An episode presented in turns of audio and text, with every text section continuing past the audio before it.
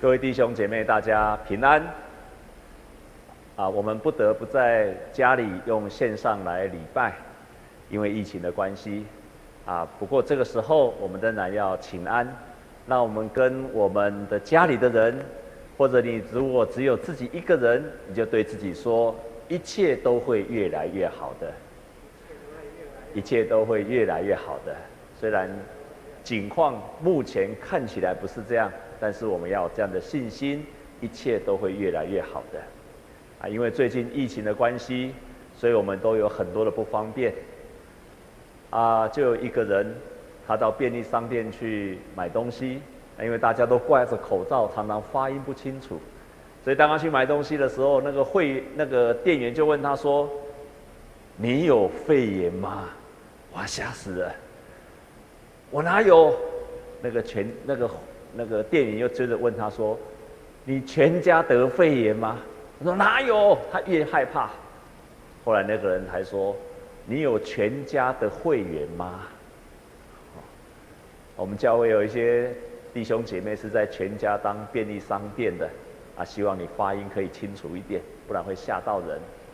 啊，今天早上我另外一个朋友也传给我一个这样一个笑话，啊，就是因为我们现在。学生都必须线上上课，所以有时候你在看他玩、看手机、看电脑，你不知道到底他在看什么东西，是在看节目还是在玩线上游戏都不知道。所以呢，一个妈妈在小孩子要准备上线上上课的时候，就偷偷跑到后面去看，看到他在那边看影片，那大声跟孩子说：“你要上课了，还不赶快预备？你还在看什么鬼片呢、啊？”那个小孩子就回头跟他妈妈说：“妈，这个是我的英文老师啦。啊，希望我们的线上的礼拜，啊，带给你很好的跟实体的礼拜一样好的结果。今天我要延续着上一周蔡牧师所分享的社会的关怀，我特别要上帝国的实现是用三个层次来实现的。”上帝国的实现的三个层次，在我们今天所读的圣经《路加福音》四章十八到十九节，这样子说：“主的灵在我身上，因为他用高高我，叫我传福音给贫穷的人，差遣我报告被掳的得释放，瞎眼的得看见，叫那受压制的得自由，报告神悦纳人的。”几年，这段的圣经节是耶稣当他开始出来传福音的第一篇的讲章所引用的以赛亚的圣经节。有人说这一篇的圣经也是耶稣宣告的大宪章的开始，也就是他来到这个世界上，他所要做的事情，就是在这一节的圣经上所说的。圣灵感动他，然后呢，他要做的事情，传福音给贫穷的人。被掳的得释放，瞎眼的得看见，受压制得自由，报告神悦纳人的喜年。在这个短短的一两节的当中，有个人性的，也就是传福音。传福音有个人性的，然后呢，让瞎眼的得看见，有心灵的得到福音的释放，同时肉体得到医治。但这段圣经节里面也有社会性的，我们看见那个受压制的要得到自由，受压制在这个社会上受压制的要因为福音而得到自由，然后在这个地方，我们也可以看见的是一个民族性的社会性的，被掳的要得到释放，以色列的过去的民族当中的历史经验是常常有被其他国家掳去的经验。被其他国家统治压榨的经验，这个地方要带来了国家甚至民族的释放，所以耶稣所说的短短的两节当中，有个人性的，在这个人性的有肉体的心灵的得着释放；耶稣所说的也有社会性的，那个穷人要得到福音，压制的要得到自由。但是也有国家民族的，也就是被掳的，要再一次的得到释放。然后耶稣说，他要报告神悦纳人的喜年。喜年，这一个概念在以色列人当中，就是在旧约立位记有规定，上帝给以色列的百姓说：“你们每六年要休息一年，叫安息年。然后七年的第七年就是安息年，七七四十九年的隔一年，也就是第五十年。第五十年就是所谓的喜年。在这喜年当中，他们必须要做四件事情。第一件事情，土地要休耕。”不可以再做耕作，要让土地休息。第二件事情要免除债务，也就是在这一年，在这这一年的时候，你要过去欠你的钱，你人家欠你的债务，不可以再跟他要了。在第五十年的时候，不可以再跟人家要债务，债务要一切的免除。然后，如果你家中有奴隶、有奴仆，他因为没有钱，变成你家里的奴隶。在第五十年，这些人也要被释放。还有，他因为没有钱，穷人没有钱，所以典当了他的祖产，他的田产，他的他的田地。到了第五十年，你也要归还给他。你也要归还给他。这个就是喜年以色列人必须做的四件事情，非常具有社会性的意义。非常带来的不只是个人的释放，还有包括你是一个奴隶要得着释放，你欠的钱也要得着释放。所以，你看耶稣的教导，耶稣的教导，他就抓住这个四件事情。我们可以看到，在以色列的历史上非常可惜，这四件事情或者喜年。从来没有一次被彻底的实现过。以色列的历史上从来没有实现喜年，在历史上曾经有一次类似的喜年有发生，但是几乎没有发生过。可是耶稣来，耶稣来，他在今天的圣经节，他最后就说：“他说。”今天这经节要应验在你们耳中了。耶稣所宣告的这四件事情，或者他刚刚所宣告的事情，要应验开始的，也就是耶稣他开始传讲福音，这个喜年要成就在我们当中。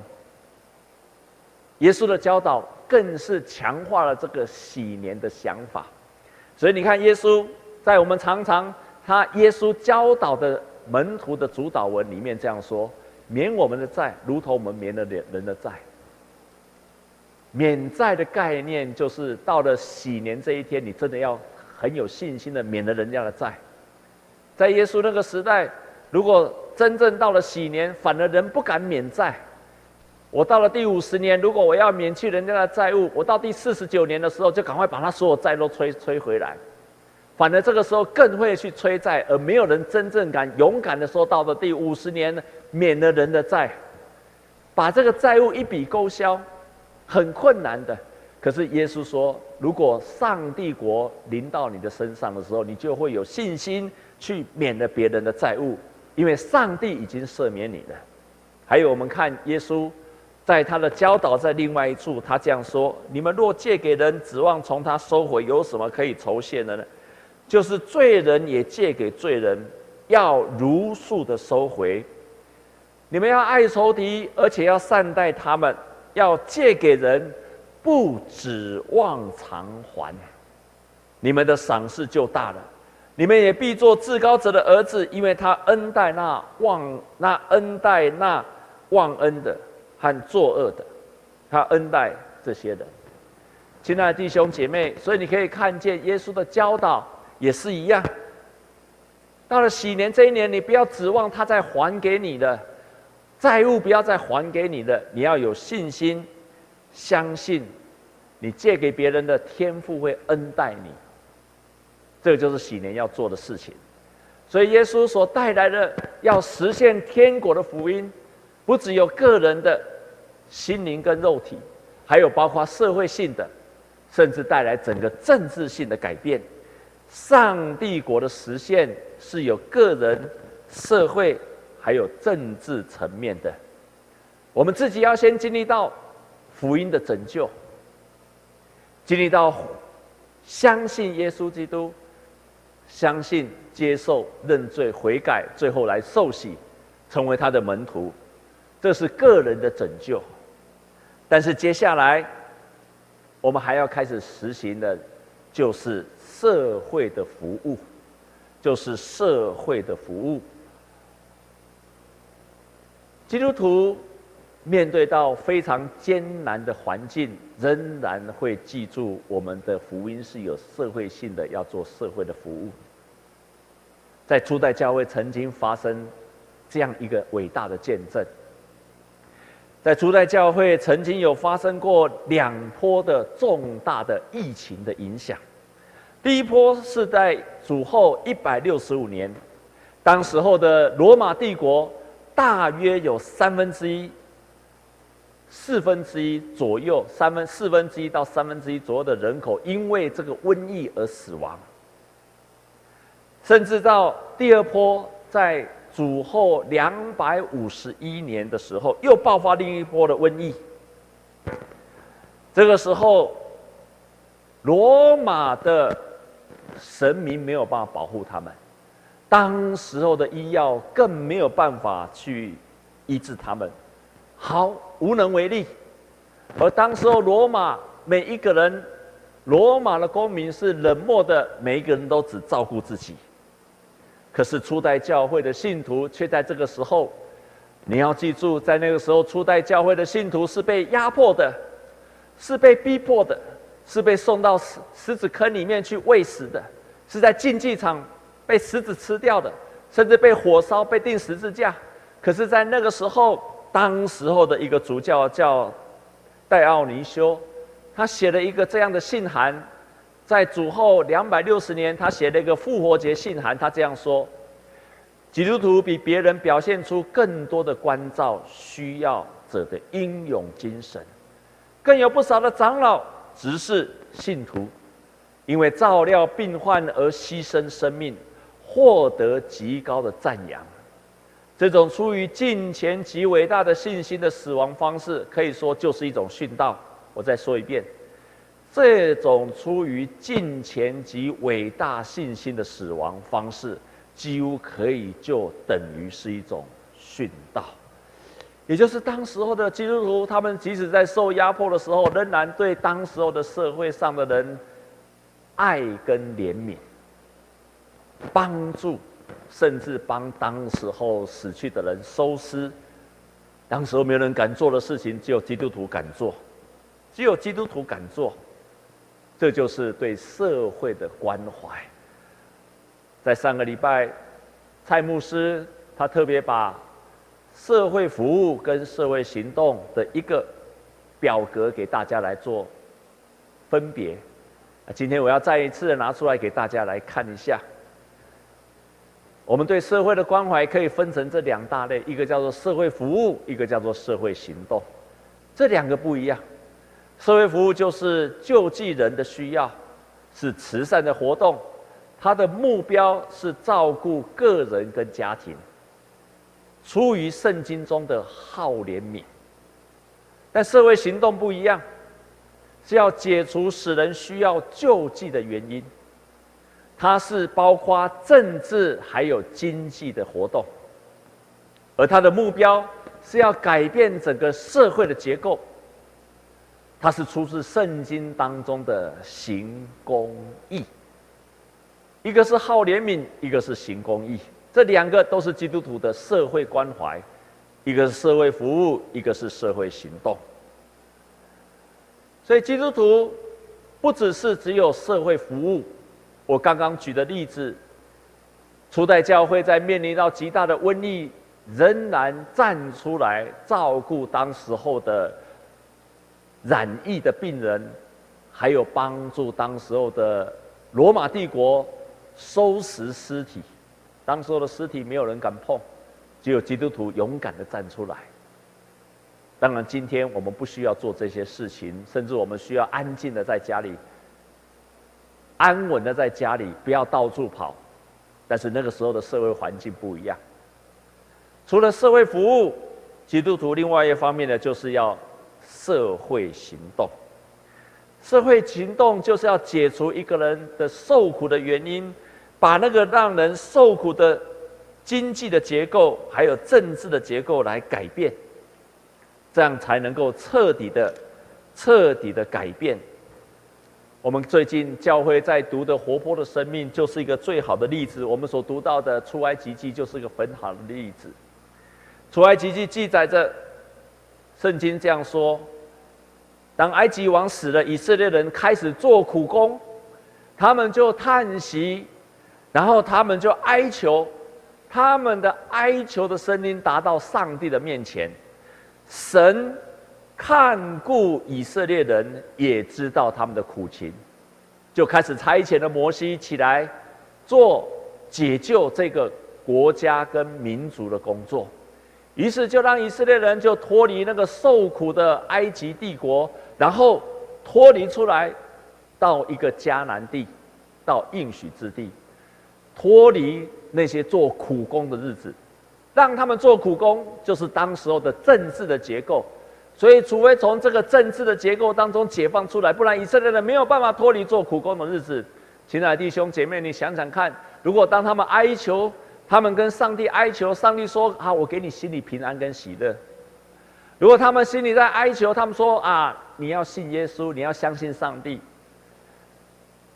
当他们不断非常肉体非常痛苦的当中，只有给他说：“没关系，你心里要平安。”他有办法得到真正的释放吗？不可能。所以，上帝所做的拯救的工作，就是透过政治性的行动，让以色列人脱离为奴为奴之地，真正的达到释放。上帝带给人的释放，不是只有个人的心灵的、肉体的，也包括社会面的，也包括整个政治面的结构。在教会的历史上。我们几乎常常可以看到，我们常常也可以看到，每次一个社会结构、政治结构在逼迫、在逼迫受苦的人时，常常基督徒都会站出来，透过政治或社会行动，带来了解放跟释放的结果。从美国人他们黑奴的历史就可以知道了。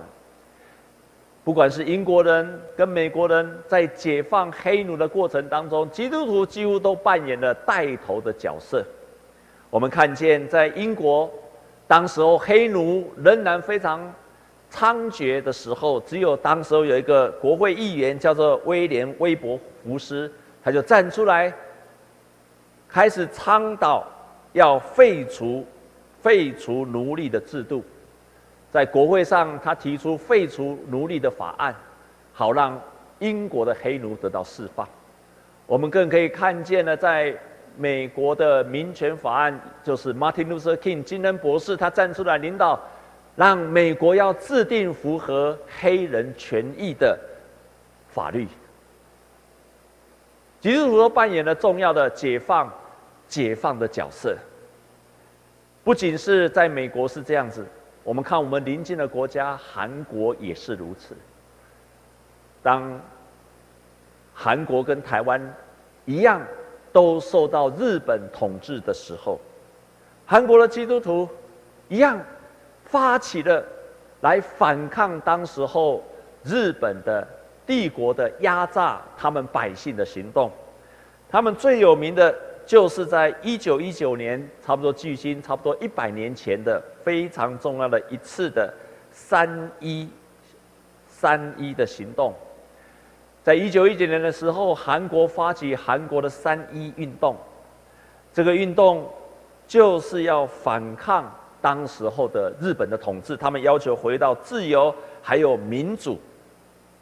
亲爱的弟兄姐妹，你知道这个最重要的韩国反对日本的三一运动，当时候有三十三个教派的人代表，基督徒就占了十六名，所以你看，大部分带领的人、带头者也都是基督徒。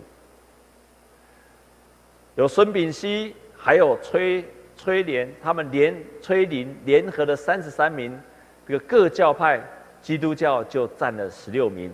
他们在独立宣言上就开始签名，宣告要独立。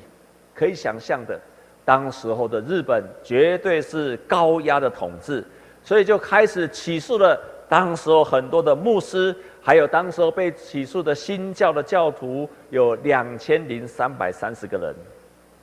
这个运动震惊了日本，带头的也都是基督徒，所以基督徒在很多很多每次受压制的环境当中，都挺身而出。扮演这个非常重要的，用社会的行动来带领百姓来反抗当时候压制的环境。那么我们在参与这些，不管是社会关怀或者所谓社会行动，我们应该看见，我们应该用门徒的身份去关心这个社会。当耶稣开始宣告了他要在这个世上所做的各样的解放的动作之后，耶稣就开始呼召了一群人，呼召了他的门徒，然后带着这个门徒开始做传扬福音。所以耶稣他的第一个目标就是先召聚门徒，呼召门徒，好让这一群人来实现了耶稣在世上所要做的工作。因此，我们可以做的是什么？用门徒的角色来关心我们的邻居，特别上个礼拜。蔡牧师又说：“你们关系要由近而远，要先从关心你的邻舍开始做起。”耶稣就呼召这群门徒起来关心身边的人。接下来，你必须用门徒的角色来关心社会上的弱势，用门徒的角色来关心政治。所以，你的优先的角色是门徒，你不是单纯是做社会福利。你如果没有门徒的角色去做社会关怀，不管是社会福利的动作、社会关怀的行动，或者是做政治的运动，没有抓住你门徒的角色，这个门徒的角色没有成为你的第一优先的顺序时，那么我们所做的关怀，可能跟其他的人所做的关怀，到最后都是一样。我们。应该是站在一个门徒的角色，所以去做社会的关怀，乃至于政治的行动。在日本统治台湾时，这个时候一样有一群台湾的基督徒，他们开始挺身而出。虽然那个时候没有用整个教会的名义。但是，很多的很多的基督徒在那个日据时代，受日本人统治压榨的时候，有一群基督徒勇敢的站起来。特别在台湾文化协会当中，当时很多很多基督徒都参与在里面。而我最近刚好在跟人家吃饭时，旁边有一个专门研究台湾的教会的历史的一个学者，他就跟我说。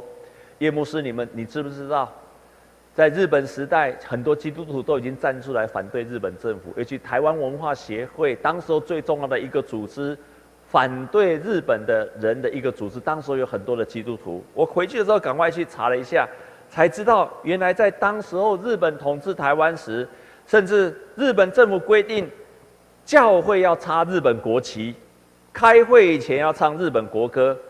大部分的教会都选择顺服。那个时候已经有很多很多的基督徒站出来。有一个记录看到，在台南地区有很多的人就参加文化协会，很多很多的基督徒。这个当中有一个很有名的代表人物，就是蔡培火。他是一八八九年出生在云林北斗，他的父亲就受到日本人的压迫。他本身是一个基督徒，也是一个知识分子。他在日本留学时就开始谈到教会聚会，透过牧师的介绍，他开始认识了很多的台湾留学生，那些开明派的留学生，就开始起来了抗日的运动。然后他在日本就正式受洗成为一个基督徒。而且参加台湾留学生成立的新民会，还有东京台湾的青年会，他们就开始在讨论争取台湾人在日本统治下的平等还有自由。他后来也加入了台湾文化协会，我们可以看见，他参加了台湾文化协会，就已经起来了做抗议日本政府，还有争取台湾人的行动。不止争取政治上的权益，他还推动台湾白话字的运动，争取在台湾发行报纸。还有在台湾议会设置权利，甚至反对日本政府在台湾发放鸦片的烟牌，争取台湾人跟日本人可以有同样的权利。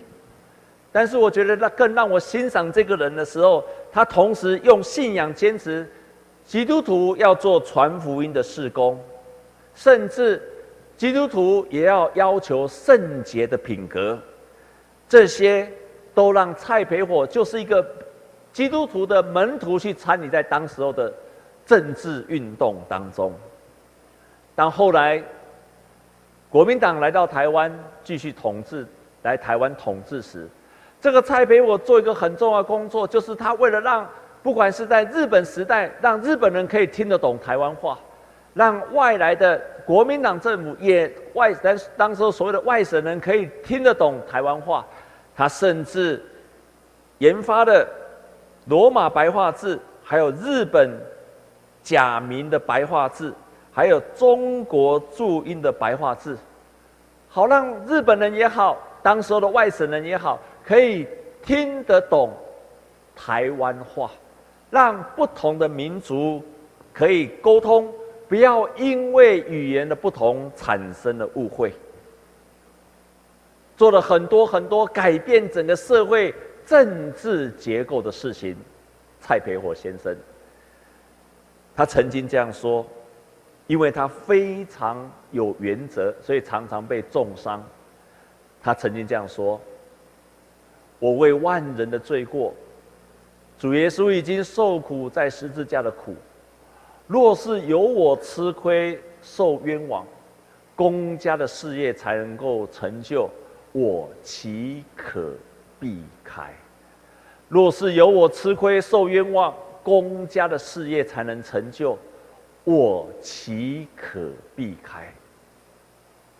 对蔡培火来说，从事政治运动，从事白话字的运动，从事让台湾人得到自由民主的运动，对他来说，都是背十字架的事情。